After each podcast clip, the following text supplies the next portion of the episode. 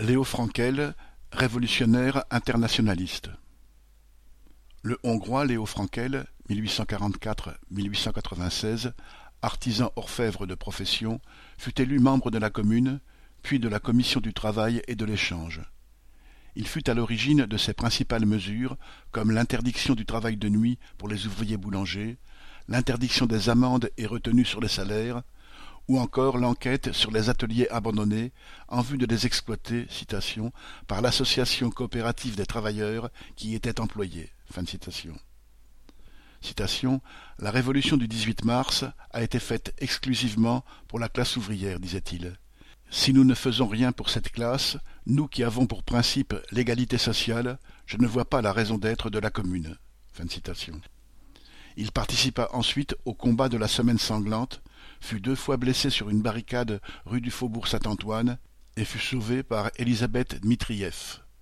Il s'exila, gagna Londres où il fut élu membre du Conseil général de l'AIT. Lié à Marx et à Engels, il milita pendant encore vingt ans à Londres, à Vienne, à Budapest, où il fut un des fondateurs du Parti général ouvrier hongrois en 1880 et où il fit deux ans de prison. Il termina sa vie à Paris et fut enterré au cimetière du Père-Lachaise. Dans sa dernière volonté, il écrivait Ayant vécu libre penseur, je veux mourir de même.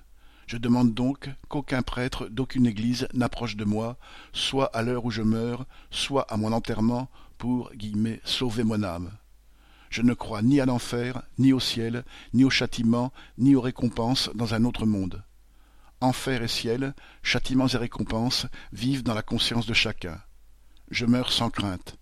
Mon enterrement doit être aussi simple que celui des derniers crèvent la faim. La seule distinction que je demande, c'est d'envelopper mon corps dans un drapeau rouge, le drapeau du prolétariat international, pour l'émancipation duquel j'ai donné la meilleure part de ma vie et pour lequel j'ai toujours été prêt à me sacrifier.